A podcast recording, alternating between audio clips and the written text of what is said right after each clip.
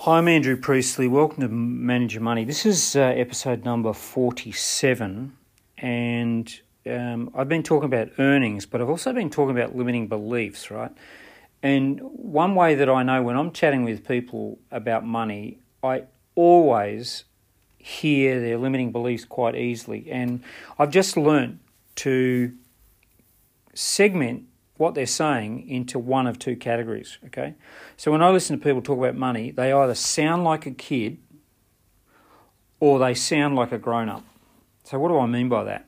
So if someone's saying to me, oh, I can't, I haven't, I must, I should, it's too late, money's so boring, I hate saving, I just wanna, I'm helpless, I'm no good at it, why are we doing this anyway, you know? It's not only the words, but it's the way they say it, the tone of the, in which they say it, right? I've got to. Then typically, I'm dealing with someone who is emotionally quite young in the way they think about money, you know? And when I say emotionally quite young, you know, they think and act like a kid.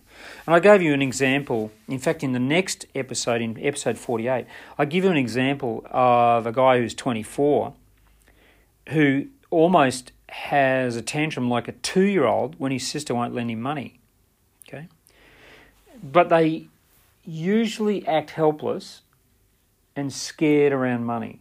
You know, they usually run stories about how they're helpless, they're hopeless, they can't, you know, they're not good enough, uh, other people are better than them at managing money than they are, it's a skill they can't learn. All of that's totally made up, okay?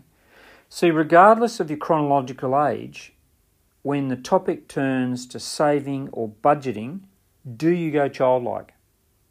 Because I hear people all the time, these are smart, professional, adult people, qualified. And when I talk about saving money or budgeting, it's like they revert to being a two-year-old. They sound like a child, right?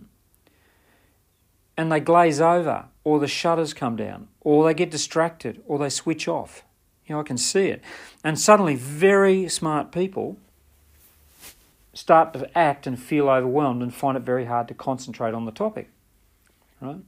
In fact, they get resentful and defensive because they think I'm actually having a go at them and I'm not. You know, they've got the problem, not me, right? And what I hear is a, it's almost like a resistance or, or a resentment to actually want to fix the problem and think about it. So here's the thing, if you're over eighteen, legally you're an adult,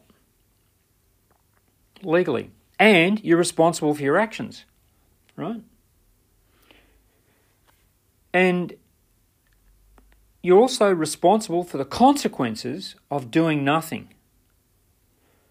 And there's a lot of people who try and live life around money as if they're not responsible, right? It's not my fault. That's see, saying like, it's not my fault, I'm broke because it's not my fault, you know, the government's against me, the economy, Brexit, blah, blah, blah. You know, that's a, that's a kid talking, right?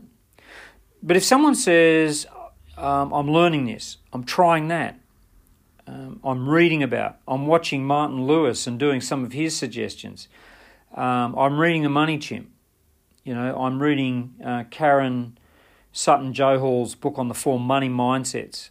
Um, I've booked a I booked a coaching call with Fanny Snaith, for example, in the U K, or Josh Blakely in Australia, right? Um, I'm talking to my bank. I'm on my bank's website.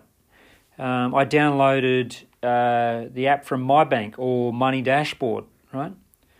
I'm reading my statements now. I'm learning how to. I'm uh, I I have a budget and I stick with. When they're starting to say stuff like that, right, then typically I'm talking to someone who's a lot more grown up around money, right? And by the way, I haven't said adult on purpose. It, it has little to do with your chronological age. The ability to manage your money is actually a grown-up skill. It's grown-up's work. Managing money is grown-up's work, right? You know, when I take my grandson to the park for an ice cream, uh, he just wants an ice cream, but he's four years old, for goodness sake. And I say, look, this is Grandpa's work, you know. This is this is what I do, mate. Just relax. What sort of ice cream would you like? Grandpa's got it. Don't worry. See, that's how it should work, right? But, you know, I get I get people who, uh, they call childish around money, right? But managing money is a grown-up skill, right? It's a grown-up behaviour. If it were an adult skill, then all adults would be managing their money wisely. Okay, I know children who manage their pocket money better than their parents. Right? So the trick is to consider energetically whether you sound and act more like a kid or a grown-up around money, regardless of your chronological age. Okay, managing money is grown-ups' work. Grow up. If you sense you're feeling like a kid, if you feel helpless or overwhelmed, then shut your eyes, take a deep breath, and quietly repeat these little magic words. This is grown-ups' work. Managing money is grown-ups' work.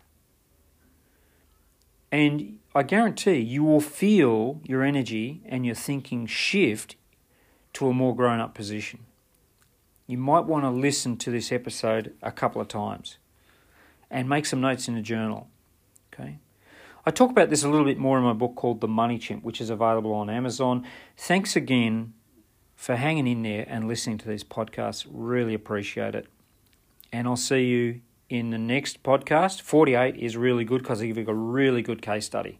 Talk to you then. Bye.